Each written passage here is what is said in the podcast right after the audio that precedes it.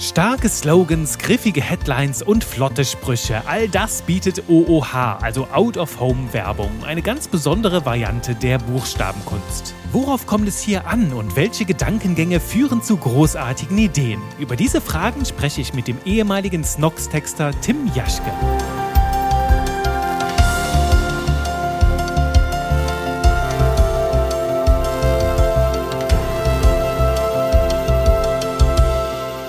Hallo und willkommen zu einer neuen Runde Spaß mit Buchstaben. Hier in dem Podcast für leckere Werbetexte. Natürlich wie immer mit mir, Youri Keifens, deinem Trainer, für knusprige Copy, für modernes Copywriting. Heute nicht alleine. Ich habe dir heute eine echte Berühmtheit hier eingeladen in den Podcast, den lieben Tim Jaschke. Tim war früher Texter bei SNOCKS und seit einiger Zeit halt auch freiberuflich unterwegs. Auf LinkedIn hat er eine große Community und wir sprechen heute über das Thema Out-of-Home-Werbung. Das heißt, flotte Sprüche, Slogans auf Plakaten und wie wir an diese Disziplin rangehen. Hallöchen, lieber Tim, willkommen in der Welt der leckeren Texte und knusprigen Copy. Ich freue mich, dass du hier bist und den Spaß mit Buchstaben mit mir teilst. Und damit die Menschen auch ein Gefühl dafür bekommen, wer ist das denn eigentlich da auf der anderen Seite, magst du dich mal kurz vorstellen, Tim, wer bist du und äh, was hat dich zur Welt der Buchstaben geführt? Hi Youri, vielen Dank für die Einladung. Ich freue mich sehr, heute hier mit dir sprechen zu dürfen. Die Welt der Buchstaben begleitet mich, glaube ich, schon, ja, eigentlich wahrscheinlich zweiunddreißig Jahre, also solange ich lebe.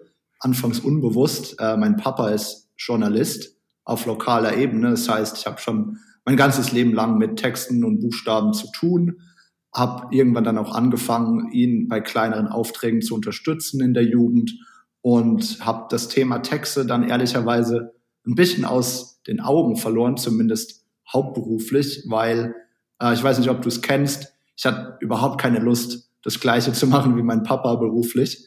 Ähm, also beruflich hatte ich erstmal keine Lust, mit Buchstaben und Texten zu arbeiten. Dann irgendwie angefangen im H R bei Lufthansa, dann bin ich in die Beratung gewechselt, habe dort immer sehr gerne und viel mit Menschen gearbeitet, nicht direkt mit Buchstaben. Und dann kam, wie für so viele, der Corona-Shift. Ich habe mal eben überlegt, hey, ist es so der wahre Weg, der mich langfristig beruflich glücklich macht? Dann gemerkt, nee, das ist es nicht. Die Beratung äh, erfüllt mich nicht ganz. Und habe dann angefangen, eben mich wieder auf meine Stärken und Leidenschaften zu besinnen. Eine davon, das Texten, das ich immer nebenher gerne gemacht habe für Online-Blogs und Magazine. Und habe dann überlegt, wie kann ich denn damit Geld verdienen, jetzt in der Zeit, wo ich nur effektiv acht Stunden pro Woche meinen Beraterjob durch Kurzarbeit machen darf, dann äh, schnell das Thema S E O für mich entdeckt, also Suchmaschinenoptimierung, auch stark abhängig ja von Texten, und habe angefangen, das nebenher zu machen, auch echt in großem Stil, zwanzig, dreißig Stunden die Woche, was mir viel Spaß und vor allem viele Erkenntnisse bereitet hat. Und dann hat mich Johannes Kleesch, der Gründer von SNOCKS oder einer der beiden Gründer, ähm, ausfindig gemacht, wiedergefunden. Wir waren zusammen auf der Schule, wir haben wieder connected und er hat mir einen Job angeboten als Texter bei SNOCKS.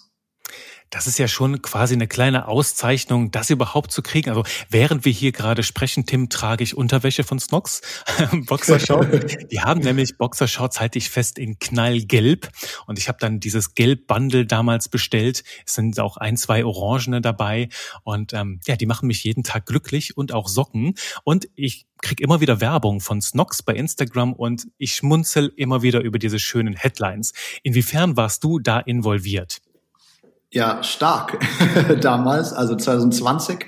Im September bin ich gestartet als Texter und habe das komplette Sammelsurium an Werbetexten für SNOCKS gemacht. Also E-Mail, Website, Social Ads, von denen du jetzt sprichst, für Meta, also Facebook und Instagram. Und äh, mittlerweile macht es Jannika, glaube ich, die Texterin, die ich noch einstellen durfte, ähm, letztes Jahr. Und sie macht es natürlich auch mega gut. Aber wenn du zwischen zwanzig zwanzig und Mitte, Ende zwanzig zweiundzwanzig Werbetexte gesehen hast von SNOCKS, dann kommen die aus meiner Hand. Sehr, sehr schön. Und äh, ich finde es, ich finde es ja super. Also alleine schon die diese großen Marken, in, in deren in deren Dunstkreis du unterwegs warst, auch sowas wie Lufthansa, äh, finde ich mega spannend, weil es zeigt halt schon, in, mit welchem Level du unterwegs warst. Und ich verfolge dich ja auch bei LinkedIn. Das klingt immer so so so so stalkerisch. Ich verfolge dich, sag, ich folge dir oder ich genieße deine Beiträge bei LinkedIn, wo ich halt zwischen den Zeilen schon mit meinem geübten Auge lesen kann, da steckt jemand dahinter. Der macht es vielleicht beruflich seit zwei, drei Jahren, nur die Expertise dahinter, der Erfahrungsschatz ist viel, viel umfangreicher. Und das, das merkst du zwischen den Zeilen und das hat mich an deiner Arbeit ganz besonders fasziniert. Und ähm, deswegen bist du wie geboren, hier mit uns zu sprechen, hier in der fabelhaften Welt unter Textgenies. Ich frage immer ganz gerne so, so jemanden wie dich, was war bisher dein schönster Textauftrag bis heute oder hast du so ein, High, ein, ein Highlight unter deinen Projekten, das ganz besonders lecker war? Gute Frage. Also tatsächlich in Erinnerung bleibt mir bis heute ein Auftrag für ein Lokalmagazin hier in Mannheim. Da durfte ich nämlich den damaligen Polizeipräsidenten von Mannheim interviewen. Das war jetzt kein Text, der mit Umsatz oder irgendwie große Plakatwerbung oder viel Öffentlichkeitswirksamkeit verbunden ist, aber das Gefühl war einfach besonders, weil ich bin da ins Polizeipräsidium rein und normal kommt man da eigentlich nur rein, wenn man entweder Probleme verursacht hat oder einem Probleme verursacht wurden von anderen Menschen. Äh, so, aber dann mal einfach reinzugehen und den zu interviewen, das war Wahnsinn, ein cooles Gefühl und natürlich auch besonders in dem Sinne von, ich musste mich sehr gut vorbereiten, die richtigen Fragen stellen, auch damit leben, wenn er keine Auskünfte geben durfte. Also dieses Interview bleibt mir bis heute im Kopf. Da habe ich nochmal sehr viel gelernt über, ja, die richtigen Fragen zu stellen, ordentliche Recherche zu betreiben und dann auch ähm, das Ganze so zu formulieren, dass es dennoch interessant für Leserinnen und Leser ist. Ja, spannend, so mit mit berühmten Persönlichkeiten. Ich kann gerade fühlen, was du sagst, weil ich in meiner Zeit als Ghostwriter auch so mit so Leuten unterwegs war, ähm, den ganzen Tag verbringen durfte, wo andere, ne, andere bezahlen viel Geld, um mit diesen Menschen überhaupt eine ja. Stunde verbringen zu dürfen. Und du darfst es dann halt ganz exklusiv, darfst denen Fragen stellen, deren Aufmerksamkeit lenken. Ah, das ist, glaube glaub ich, das, was unseren Beruf halt auch so schön macht, dass wir immer wieder mit neuen Themenfeldern, mit spannenden Persönlichkeiten in Berührung kommen und uns aus denen rausziehen dürfen, was uns interessiert. Mega cool. Und ähm, aus dir, Tim, möchte ich heute was ganz Besonderes rausziehen, nämlich einen, einen Themenschwerpunkt Slogans und O O H haben wir mal hier diese Überschrift genannt. Magst du die mal interpretieren? Worum geht's heute für uns? Sehr gerne. Also, seit ich beruflich Texte schreibe, das ist wie eine Krankheit, dass ich an keinem Plakat vorbeilaufen kann, ohne das wahrzunehmen, zu bewerten und, wenn ich ehrlich bin, in meinem Kopf auch immer zu verbessern. Ähm, und ich weiß, das ist nicht immer fair den Kolleginnen und Kollegen gegenüber, aber ich glaube, wenn du das beruflich machst, dann kannst du gar nicht anders. Ansonsten bist du vielleicht sogar auch gar nicht leidenschaftlich genug äh, für den Beruf. Und ähm, mich fasziniert das Thema eben, weil es einer der wenigen Punkte ist, die offline stattfinden. Ja, ich bin zu neunzig Prozent in meinem Beruf als Copywriter und Werbetexter ja online und digital unterwegs. Meine Texte werden zu achtundneunzig bis neunundneunzig Prozent digital ausgestrahlt auf den gängigen Plattformen und allen möglichen Webseiten. Aber da diesen Schritt rauszunehmen in die echte, reale Welt, fasziniert mich und es hat einfach für mich ein anderes Gefühl. Deswegen bin ich sehr, sehr froh, dass wir heute darüber sprechen können, über diese Offline-Werbung, die auch einen schlechten Ruf mittlerweile teilweise ähm, genießt, weil die Leute so hart diesen Online-Fokus haben und alles muss messbar sein, alles muss äh, direkt genau sagen, was dabei rumkommt für jeden Euro, den du investierst. Und da ist eben Out-of-Home-Werbung für mich ein schöner Gegenpol, der eben nicht zu hundert Prozent messbar ist, aber nach wie vor einen großen Eindruck und eine große Wirksamkeit hat. Das ist auch dieses, alleine schon diese Wortkombination Out-of-Home-Media. Ich glaube, ganz junge Marketer kennen das gar nicht mehr, ne? Also ja. Überhaupt diesen Begriff, Plakatwerbung, ähm, Litfaßsäulen, alles Mögliche, ne? Das hat ja noch ein breiteres Spektrum, also alles, was von zu Hause weg ist. Und gerade online sind wir ja immer irgendwo zu Hause in unserem kleinen Dunstkreis, den wir uns aufgebaut haben. Und äh, es hat auch eine ganz andere Wirkung, ne? Was ist, was ist so aus deiner Sicht die besondere Herausforderung jetzt, wenn wir Slogans, so flotte Plakatsprüche, Texten oder diese ganzen Out-of-Home-Medien, die da draußen in großen Städten, ja, an Bahnhöfen, überall uns entgegenlachen? Eine große Herausforderung ist natürlich, du musst herausstechen, jetzt nicht nur online, wo die Leute aber sowieso ja auf Konsum geprimed sind. Heißt, wenn sie auf Instagram oder Facebook oder YouTube oder im Web scrollen, sind sie ja gewohnt, mit Werbung konfrontiert zu werden. Und ich finde, wenn du draußen unterwegs bist, ist das noch nicht ganz so natürlich oder immer noch nicht so natürlich. Du hast irgendwie tausend Sachen, du bist auf dem Weg zu einem Termin oder kommst gerade vom Termin, du bist mit deiner Freundin, deinem Partner unterwegs, ähm, denkst eigentlich gerade nicht so sehr an Werbung oder Konsum, außer du bist in der Innenstadt unterwegs. Aber dann ein Plakat so zu designen, mit so einem guten Spruch, der trotzdem dann dein Gehirn auf Konsum oder eben das Angebot lenkt, ist für mich die Königsdisziplin. Und ähm, dafür bedarf es eben einiger Faktoren, auf die wir bestimmt noch eingehen werden. Aber das hat einfach nochmal ein anderes Ding, weil es deine Aufmerksamkeit so sehr von einem ganz anderen Kontext rausholt. Ähm, dadurch ist es sehr, sehr mächtig, wenn es richtig und gut gemacht ist. Ich, ich mag auch das Wort, das du benutzt hast, das Thema Königsdisziplin, das sehe ich genauso. Für mich ist auch gerade, was so Slogans und Claims angeht, ist schon, seitdem ich texte, immer so ein Risikogeschäft gewesen.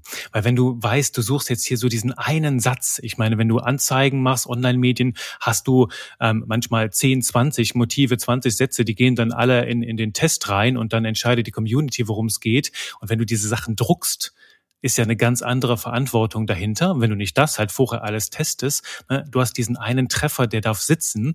Und ich habe mir das gerade vorgestellt, als du das beschrieben hast, so ich gehe durch eine größere Stadt, war jetzt letzte Woche in Hamburg und in Frankfurt. Und wenn ich das mal so auf mich wirken lasse, ich habe vielleicht einen Podcast auf den Ohren oder ein, oder ein, oder ein Hörbuch. Und dann reicht dieser eine Blick. Du hast vielleicht ein Bruchteil von einer Sekunde, um meine Aufmerksamkeit zu catchen mit dem Plakat, mir eine Botschaft ins Hirn zu setzen und ohne, dass ihr einen direkten Response hat, also einen direkten Call to Action, trotzdem noch nachwirkt. Weil das meiste Out-of-Home-Media sind ja jetzt nicht darauf ausgerichtet, dass ich mein Smartphone zücke und sofort da stehen bleibe, sondern dass sie später mich irgendwann nochmal einholen. Und das finde ich so magisch, wie, wie, wie krass manche von diesen Botschaften sitzen. Und ähm, ja, das wäre auch jetzt mein Thema. Du hast gesagt, ne, gibt ein paar Kriterien, die so einen guten Claim, einen guten Slogan, eine gute Headline ausmachen. Wir könnten das jetzt ja ganz streng genommen, so Claims und Slogans sind ja nochmal Königsdisziplinen für sich, doch vielleicht bestätigst du mir das gleich, die Herangehensweise, wie wir auf solche einzelnen Sätze kommen, die ist ja zumindest in meiner Arbeit ziemlich ähnlich. Und da können wir auch noch gleich reinschauen. Doch für mich wäre erstmal ein Thema, wie, was macht denn so einen guten Claim aus, einen guten Slogan, eine gute Plakat-Headline? Also ich glaube, erstmal muss man sich lösen von allem, was online gut funktioniert, finde ich, weil du hast andere Voraussetzungen und das war auch ein Fehler, den ich bei meinen ersten Plakatkampagnen für SNOCKS gemacht habe. Ich habe immer online gedacht. Ich dachte, okay, wir brauchen Q R-Code, wir brauchen einen Link, brauchen irgendwas, was wir halt messen können. So, aber dadurch ist ganz viel von dem Charme von Out-of-Home-Werbung verloren gegangen und es hat sich komplett deplatziert angefühlt, weil du auf einmal auf der Litfaßsäule einen riesigen Q R-Code hast oder so. Es hat einfach nicht dann gut angefühlt und es hat auch gar nicht gut funktioniert. Ähm, also es war denkbar schlecht und ich glaube, davon muss man sich lösen, alles vergessen oder vieles davon vergessen, was online gut funktioniert, sondern vielmehr darauf setzen, wirklich, was dieses Ziel erreicht, jetzt Leute abzuholen, komplett rauszuraußen aus dem, was sie gerade machen und so natürlich wie möglich die Leute anzusprechen in irgendwie fünf bis sieben Worten. Wobei auch das auch keine Regel ist. Beispielsweise Unternehmen, jetzt äh, ein aktuelles Beispiel, Oatly, haben ja horrende Plakatwerbung, würde man sagen. Also verrückt, mit langen Sätzen, mehreren Sätzen, alles voll plakatiert, ganz verrückte Buchstaben, die gar nicht gut lesbar sind, aber es funktioniert ja trotzdem, weil sie eben es wie keine zweite Marke schaffen aktuell, glaube ich, die Leute abzuholen und äh, die Aufmerksamkeit für sich zu beanspruchen. Und dafür habe ich so großen Respekt, dass sie da alles brechen, was man denken würde, was wichtig ist für Out-of-Home-Werbung. Deswegen glaube ich auch nicht, dass es die festgefahrenen Faktoren gibt. Ich glaube, es geht eben zu hundert Prozent darum, den Leuten einen Grund zu geben, das nächste Wort zu lesen und den nächsten Satz zu lesen, sich dann noch das Bild anzugucken und äh, so kommst du in die Köpfe der Leute rein.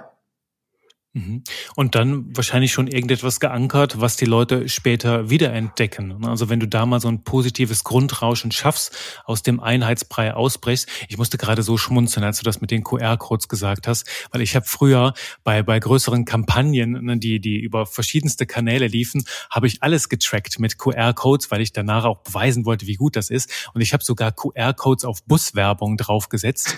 Und ich weiß nicht, was ich mir dabei gedacht habe, nur ich bin wirklich davon ausgegangen, dass die Leute ihr Smartphone zücken, dem Bus hinterherrennen oder mit dem Smartphone so schwenken, um den um den abzuscannen. Und ich hatte dann am Ende meine Tabellen und konnte lesen, was wie performt hat. Und ich glaube, dieser Bus-Q R-Code, der war auf fünf oder sechs Bussen parallel, der war einmal eingescannt worden. Und das war wahrscheinlich ich nach der Beklebung, der ausprobiert hat, ob er funktioniert. Also das, ähm, ja, da, da dürfen wir nicht ganz so so verdorben rangehen. Und ich glaube, dazu gehört auch Kampagnen im ganz, ganz großen Stil, ähm, übergeordnet zu betrachten. Also das Plakat ist nicht das, das, was jetzt verkaufen soll, also kein Direct Response, sondern es ist ein Puzzleteil in einem größeren, einem größeren Kunstwerk, würde ich sagen, so ein Marketing-Kunstwerk, so wie Oatly das macht. Ne? Die bauen ja seit Jahren ihre Marke auf mit einem mit einer ganz besonderen Tonalität, ähnlich auch so wie wie, wie True Fruits. Ne? Ist halt auch eine ganz eigene Welt, auch wie SNOCKS hat in meinem Kopf eine ähnliche Welt. Und ähm, da ein gutes Branding zu haben, ist ist schon das A und O, weil dann erkennen wir es wieder. Und was Was mir jetzt aufgefallen ist, ähm, diese, diese Medien, für mich hilft es schon, wenn so eine Plakatkampagne, das habe ich jetzt in Hamburg gesehen, Rittersport hängt da am Hauptbahnhof, ich stehe da, warte auf meine Bahn und die hat mich zwei, dreimal mit ihren Headlines einfach zum Lächeln gebracht. Ich hatte so ein Lächeln im Hirn und denke mir, ach, ist nett. Und wenn ich das nächste Mal vom Supermarktregal stehe und du hast mich konditioniert, wenn Rittersport kommt, ach, ist nett. Ähnlich ist das bei mir mit Frühkölsch. Ich wohne ja hier in der Nähe von Köln und neben meinem Haus war bis vor ein paar Tagen so eine Werbung von Früh, ähm, waren drei kleine Kölschgläschen abgebildet, die schön voll waren mit schöner Schaumkrone und dann der Stadt darunter eine gute Idee nach der anderen. Und dann dachte ich mir, yes, ist genau mein Spirit. Und dann lächle ich und denke mir, das nächste Mal, wenn ich Lust habe auf ein Bier, na klar ist das Kölsch oder oder halt belgisches Bier. Ne? Also das so alleine schon, dass wir mal kurz innehalten und lächeln, kann in den heutigen Aufmerksamkeit umkämpften Zeiten schon eine gewaltige Reaktion sein, die wir im Marketing erzielen. Ne? Auf jeden Fall. Und es ist eben diese Emotion, ob es jetzt ein Lächeln ist oder manchmal ja auch ein Zweifeln oder ein Fragen et cetera pp. Das kann ja vielseitig sein. Aber es ist eben nicht, wie du richtig sagst, dieser Impuls, jetzt was zu kaufen oder zu klicken, sondern emotional zu reagieren und irgendwo im Unterbewusstsein das abzuspeichern. Und wenn dann irgendwann zehn, zwanzig, dreißig Touchpoints später mal eine Entscheidung ansteht, dann darauf zurückzukommen. Und so ist es, wie du sagst, eben ein kleiner Teil in einem großen Kunstwerk, das alles am Ende darauf abzielt, wenn es zu einer Entscheidung kommt, dich für diese Marke zu entscheiden, aber nicht eben hart auf die Fresse raus, jetzt sagen, kaufe jetzt und klicke jetzt. Ähm, genau, das hast du schön beschrieben. Ja, und einer meiner Mentoren nannte das immer, was ich jetzt als Marketing-Kunstwerk beschrieben habe, der Nam nennt das Wort äh, Marketing-Choreografie. Und das finde ich halt auch ganz cool, weil es ist ja etwas, was du einstudierst und auch ganz bewusst, ne, die Reaktion, auf die du hinaus willst, das so als Choreografie zu sehen, als so ein Tanz, hat auch wieder was Künstlerisches und mag ich sehr gerne dieses Wort dabei. Ja. Worten schaffen Welten. Sehr schön. Ich lerne viele schöne Wörter hier, das gefällt mir. Ja, und, und ähm, ich, ich will natürlich auch so ein bisschen von dir lernen, lieber Tim, so ein bisschen in dein Hirn reinschauen und will dich da jetzt gar nicht primen oder in eine gewisse Richtung lenken, aber magst du uns jetzt mal mitnehmen, so in diesen Prozess, wie es so in deinem Hirn aussieht? Äh, vielleicht ist da auch wie bei mir so dieser Affe drin mit den zwei Symbols, die so aufeinander knallen manchmal.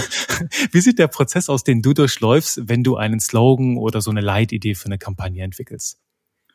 Das Erste, was ich mache, eigentlich, dass ich wirklich rausgehe, weil A, Bewegung, frische Luft, eh gut, kriegen wir in der Regel zu wenig, wenn wir vor unserem Rechner sitzen.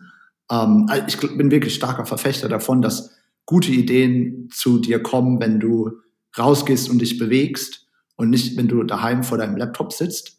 Ähm, ist immer bei mir so gewesen. Und vor allem macht es ja total Sinn, wenn du eh für etwas schreibst, was draußen stattfindet, dich dann auch dort aufzuhalten.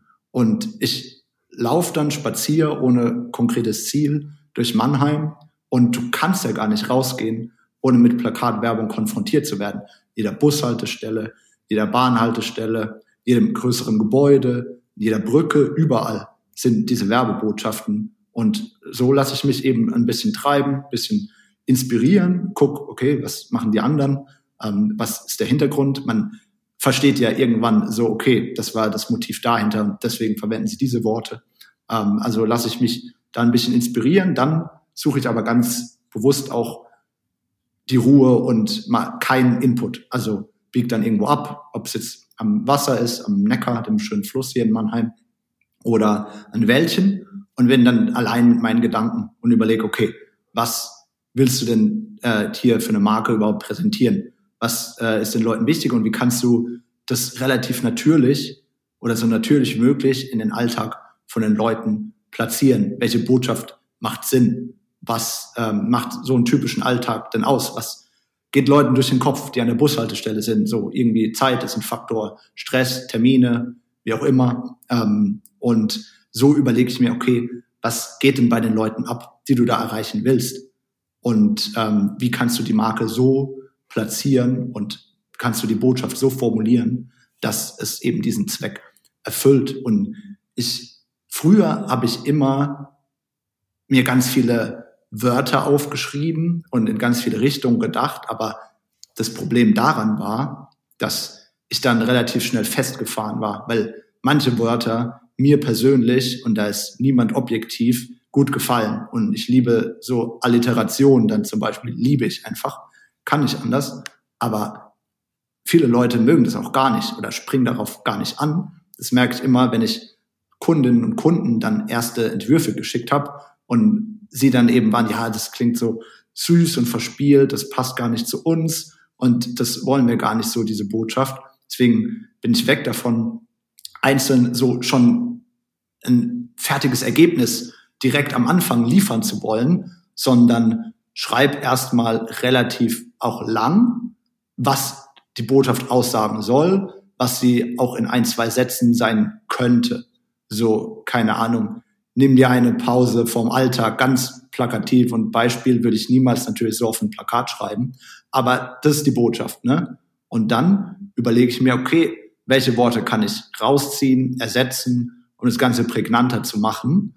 Und irgendwann stehe ich da mit einigen Ideen von fünf oder drei bis sieben Worten und dann kommen wir der Sache schon näher. Und dann bin ich ein großer Fan davon, zu iterieren zusammen mit dem Auftraggeber, weil, wie gesagt, ich bin selbst nicht zu hundert Prozent objektiv. Das heißt, ich schicke lieber zwanzig Ideen erstmal gleich rüber und kann acht bis zwölf direkt rausstreichen, die die Auftraggeber nicht gut finden und kann dann auf den üblichen äh, sechs bis acht aufbauen und an denen feilen. Und so im Ping-Pong, natürlich nicht ad absurdum, aber so erzielst du, glaube ich, bessere Ergebnisse, als wenn du nur in deinem eigenen Saft kochst und äh, selbst deine Favoriten quasi rauspickst. Und so in diesem Ping-Pong entsteht am Ende dann irgendwie ein guter Slogan in meiner Erfahrung, der meistens dann auch die Leute gut abholt. Schön, schön. Das sind so viele Dinge drin, die die die mit mir resonieren. Ähm, meine früher in, in meiner Agenturzeit, ne, als Freelancer, da war es halt auch immer hinter den Kulissen, ging es so um die drei, ne, die die drei Linien entwickeln. Und wenn wir mal ehrlich sind, meistens stand eine im Zentrum, die alle ganz gut fanden. Und dann gab es noch zwei, die dann extra mit in die Präsentation kamen, damit man was hatte, was man abschießen konnte. Und ähm, das das so. Wie du das jetzt beschreibst, diese Herangehensweise, die verlangt ein bisschen Mut, auf jeden Fall, denn ähm, die zeigt ja auch irgendwo so eine, so eine Verletzbarkeit. Also wenn ich mit vielen Marketern spreche, dann geht es dann darum, hey, ich will hier als der Superguru, das Supermarketing-Genie ähm, ankommen und die sollen bloß nicht denken, dass ich irgendwas mache, was von minderer Qualität ist. Und wie du dann aber jetzt sagst, einfach mal so zwanzig Dinge, wo du Potenzial drin erkennst, einfach mal rauszuschicken und das halt ja erlebbar machen, weil ich meine, so ein Briefing-Dokument, dann hast du da ein, zwei Seiten, wo irgendwelche Wörter draufstehen, die jeder nochmal anders interpretieren kann. Nur wenn wir das auf Basis echter Texte machen, wie soll sich das Endergebnis anfühlen? Und da ticken wir sehr ähnlich, dass ich mir auch so, so, so die, die Frage stelle, das Ergebnis am Ende, dieser Slogan, wie fühlt er sich an? Welche Emotionen weckt er? Macht er mich nachdenklich? Baut er mich auf?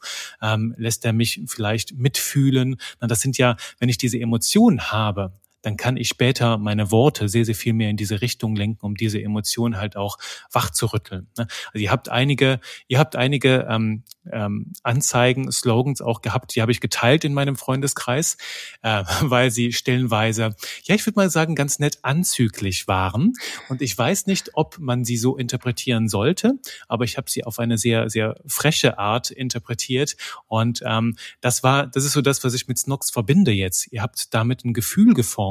Weil ganz egal, welche Slogans du gemacht hast, auch wenn es spätere Kampagnen waren, sie drehen sich immer so um das gleiche Grundgefühl, was für mich so ist, ja, du nimm die Sache nicht zu ernst, hab ein bisschen Spaß, nimm das Ganze gelassen und mach auch mal ab und zu was Verrücktes, wie zum Beispiel gelbe Boxershorts kaufen. Ich habe mich schon überlegt, ob ich darin posieren soll für Website-Fotos. Branding bis, bis zum Maximum. Nur das, diesen emotionalen Kern zu schaffen, wie soll sich die Werbung anfühlen und das dann abzustimmen auf Basis von ganz konkreten Texten mit dem Auftraggeber und zu sagen, klar, am Anfang schreiben wir vielleicht ein bisschen Scheiße, doch wir müssen erstmal so ein Gefühl gemeinsam dafür kriegen, wo wollen wir hin und dann die Scheiße zu Gold machen, was du mit den Iterationsschleifen beschreibst, ne? Das richtige Wort finden, dann fängt dann das Fingerspitzengefühl an. Und ich kenne es selbst, dass ich das umgekehrt gemacht habe, nach den tollen Worten gesucht habe, habe mich dann in Worte und in Formulierungen, in Alliterationen oder Reime verliebt und habe dann aber gar nicht eingesehen, ey, du, das verfehlt den emotionalen Kern der Kampagne. Also erst das Grundgefühl, die Leitidee und dann daraus die Worte und nicht umgekehrt. Ja, gut auf den Punkt gebracht.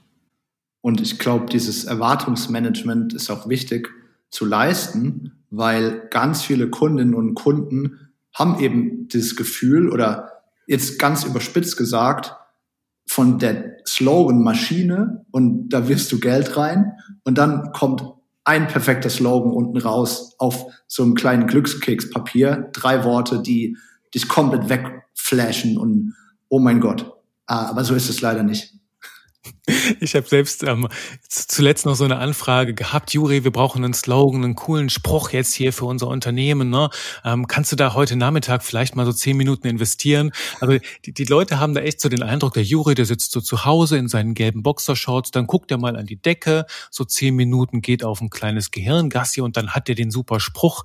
Nur ich darf den Leuten dann immer wieder sagen, ich sage dann immer, Texten heißt Innenwelt nach außen bringen und sag mir erstmal, was in deiner Innenwelt ist, was du fühlst, was du für eine Vision hast, was du sagen willst und dann kann ich das nach draußen bringen. Nur da, wo nichts ist und das sind meistens die Leute, die so die so überzogene Erwartungen haben, die so komplett im MeToo-Geschwafel drinstecken, ne? Die einfach etwas kopiert haben, noch nicht mal so ein richtiges Alleinstellungsmerkmal, also keine Eigenheiten haben, an denen ich mich jetzt aufhängen kann, die halt so aalglatt sind, wie soll da ein griffiger Spruch herkommen? Das ist jetzt eine schöne Metapher, ne? Aalglatte Marken, griffige Sprüche, passt nicht zusammen. Und dann erstmal bitte Kante zeigen und mir mitgeben, worum geht's? Und ich glaube, Tim, dass in unserer Welt so so manche, ich erlebe das jetzt immer wieder, das ist so eine Mode, vielleicht auch auf Instagram ähm, oder auf LinkedIn, Menschen mal eben so einen Slogan hinzuspielen. Das machen manche Texterinnen und Texter, will ich jetzt halt auch nicht in Abrede stellen, weil ich meine, manche davon sind gute Treffer, sind schöne Wortspiele und das zeigt ja auch ihr Können, nur es weckt gleichzeitig so diese Erwartungshaltung, ja, wenn die das so machen, dann muss das ja überall so sein und ab jetzt sehe ich nicht mehr ein, mehr als fünfzig Euro für einen Claim auszugeben, weil diese Texter machen die Slogans ja innerhalb von wenigen Sekunden und auch ohne großes Briefing und ja, das verzerrt das Bild, glaube ich, ein bisschen. hundert Prozent. Naja. Ja, also wir dürfen unserem emotionalen Kompass folgen, dem, dem emotionalen Seismographen. Gibt es denn für dich, jetzt mal total plump gefragt, jetzt mache ich genau das, was ich gerade angekreidet habe, doch gibt es für dich, Tim, so, so diesen einen Schlüssel zu einem unvergesslichen Slogan, irgend noch so einen kleinen Hack, den du uns mitgeben möchtest? Also ich glaube schon sehr stark daran, dass der Schlüssel in wenigen Worten liegt. Weil je mehr Worte du verwendest, desto mehr Spielraum ist für Interpretation und dann auch Subjektivität und Vorlieben für Worte. Aber mit einem Slogan von drei oder fünf Worten kannst du nicht diskutieren. So, und wenn er dich trifft wie ein Bus, dann musst du damit leben. Und je länger es ist, desto mehr hast du, finde ich, die Möglichkeit, dich wieder rauszuweben und rauszukämpfen und damit zu argumentieren. Aber wenn dich so drei bis fünf Wörter catchen, dann hast du dagegen keine andere Wahl. Also ich glaube wirklich, dass die besten Slogans oder mehr kurze Slogans haben eine höhere Wahrscheinlichkeit einzuschlagen als lange Slogans. Außer du bist gehört zu den Oatlys und True Fruits dieser Welt, die, ähm, aber das ist nicht die Messlatte, finde ich. So, die sind wahnsinnig gut in dem, was sie tun und es sind absolute Experten und es passt dann wieder zur Marke und es sind so viele Faktoren. Aber ich glaube einfach, um äh, ja, du hast eine höhere Wahrscheinlichkeit, eine höhere Treffsicherheit in Anführungszeichen, wenn du es ganz kurz belässt und den Leuten wenig Chance und wenig Möglichkeit zur Interpretation und zur Flucht gibst. Ich meine, jedes, jedes Wort, das wir ja reinbringen, hat Potenzial, eins zu viel zu sein. Und dann wird das so Weichmacher, die das Ganze weich spülen. Und ähm, ja, auf jeden Fall. Es ist ein anderes Commitment. Und ich meine, ich, ich merke immer wieder, auch in, in Projekten, dass manchmal, wenn wir so in der finalen Phase sind, manchmal noch so zwei Ideen in einer stecken und es dann runterzubrechen auf wenige Worte, schärft auch nochmal dein Commitment, zu sagen, okay, was ist mir jetzt wichtiger, dieser Aspekt oder dieser, und sich dann halt all in in eine Idee zu gehen, dann kann sie auch noch kräftiger werden, ähm, auf jeden Fall. Und was was ich auch spannend finde an deinem Ansatz, das mache ich immer wieder, äh, wo ich mir sage, Youri, du hast nur hundert Worte, um etwas zu sagen, oder nur fünf Worte. Und ich finde, das ist ein unheimlicher Kreativitätsbooster, mir das selbst so zu verknappen. Weil ich spiele, ich, ich denke ganz anders, wenn ich jetzt weiß, okay, ich habe hundert Wörter zum Schwafeln oder ich habe nur fünf Wörter und keins zu viel und ich muss für jedes, dass ich zu viel schreibe, muss ich zahlen, dann äh, denke ich anders und mein Verstand bekommt eine andere Schärfe. Das ist, als würden wir uns in einen anderen Modus setzen, einen anderen Denkmodus mit diesen, mit diesen Leitlinien. Ja, finde ich spannend. Ja, und genau deswegen liebe ich Twitter, weil es dir buchstäblich ein Zeichenlimit ja gibt. Und deswegen glaube ich, dass die stärksten Texterinnen und Texter der Welt auf Twitter unterwegs sind und zum Beispiel nicht auf LinkedIn, weil sie so gut darin sind, ihre komplexen Gedanken und komplexe Sachverhalte auf diese, ich weiß es nicht auswendig, wie viele Zeichen es mittlerweile sind, es wird ja auch angehoben, äh, leider, aber das ist Wahnsinn. Und das ist für mich die Königsdisziplin von Social-Media-Inhalten, so ein kleiner Tweet. Und es sagt ja genau das, was du gerade sagst. Übrigens, Fun Fact, ich benutze es nicht nur fürs Schreiben, sondern auch zum Beispiel für den Sport, sodass ich mir wirklich in meinem Kopf einrede, ich habe jetzt nur vierzig Minuten Zeit, um zehn Kilometer zu laufen. Und es geht nicht anders, weil ansonsten passiert irgendwas Schlimmes. Ich habe nur vierzig Minuten. Und es geht gar nicht anders. Ich darf nicht länger brauchen. Und dann klappt es am Ende auch. Oh, das ist mächtig. Das ist mächtig, weil du dein ganzes System innerlich darauf programmierst. Da könnten wir jetzt nochmal tief eintauchen. Ja. Das ist ein, ein super gutes Spiel, glaube ich, auch um dich zu disziplinieren. Und Du, du, wenn ich dir, ich kann dir jetzt hier in die Augen schauen, hab den Eindruck, das ist für dich auch so eine Art Gamification. Das ist so ein kleines Spiel, das du mit dir selbst spielst und vielleicht hält es dich am Ball, halt einfach motivierter zu sein. Ob ich mir jetzt sage, ich habe heute Morgen an einem, an einem Advertorial gearbeitet und gestern habe ich irgendwie zweihundertfünfzig Wörter, da habe ich eineinhalb Stunden dran gesessen und heute Morgen habe ich gesagt, Youri, das Ding hat eintausendfünfhundert Wörter, in einer Stunde ist es fertig. Und glaub mir, es war fertig, Punkt eine Stunde später, weil ich halt einfach die Regel für mich gesetzt habe und irgendwie scheint ein Teil tief in uns verankert, wahrscheinlich im Unterbewusstsein, das zu verstehen und dann das ganze System halt auch ähm, darauf darauf zu polen. Ne? Schon ja. Faszinierend. Ja, absolut. Haben wir gleichzeitig noch hier Kreativitätstechniken und Produktivitätstechniken mitgegeben. Tim, du musst auf jeden Fall häufiger hier zu Gast sein. Das ist eine Gerne. Freude, mit dir zu sprechen. Da, da spricht halt einfach die tiefe Praxis raus und ähm, das freut mich immer wieder, das, das, das zu hören und zu erleben. Ach, ja, ehrlich. Also ich liebe es, Dinge zu systematisieren und mein Gehirn auszutricksen. So, das ist alles, was ich gut mache, glaube ich, in meinem Job und privat, Äh, passiert dadurch, dass ich irgendwie eine gute Möglichkeit gefunden habe, das immer wieder ähnlich oder gleich zu machen. Cool. Richtig, richtig cool. Ich danke dir, Tim, und äh, ich nehme das jetzt beim Wort. Ich komme wieder auf dich zu, weil als wir hier vorab gesprochen haben, worüber könnten wir denn reden, hast du so viele spannende Themen genannt. Äh, da komme ich nochmal zurück. Also, liebe Textgenies hier im Podcast, ihr könnt euch auf jeden Fall jetzt schon drauf freuen, den Tim wieder zu hören. Das ist äh, jetzt schon äh, manifestiert, sagen wir es so. Und äh, hier im Podcast, Tim, hast du als Gast immer das letzte Wort. Deswegen ähm, kannst du dich jetzt noch vorbereiten. Hast du irgendeine Weisheit, irgendeinen klugen Spruch oder eine Idee, ein Motto, das du gerne noch hier mit den Leuten teilen darfst, um jetzt hier den letzten Satz, es darf auch nur fünf Wörter haben, mitzugeben. Irgendwie so eine, so, so eine kleine Idee. Feel free. Vielen Dank auf jeden Fall schon jetzt von mir, dass du hier warst. Es war mir eine Riesenfreude.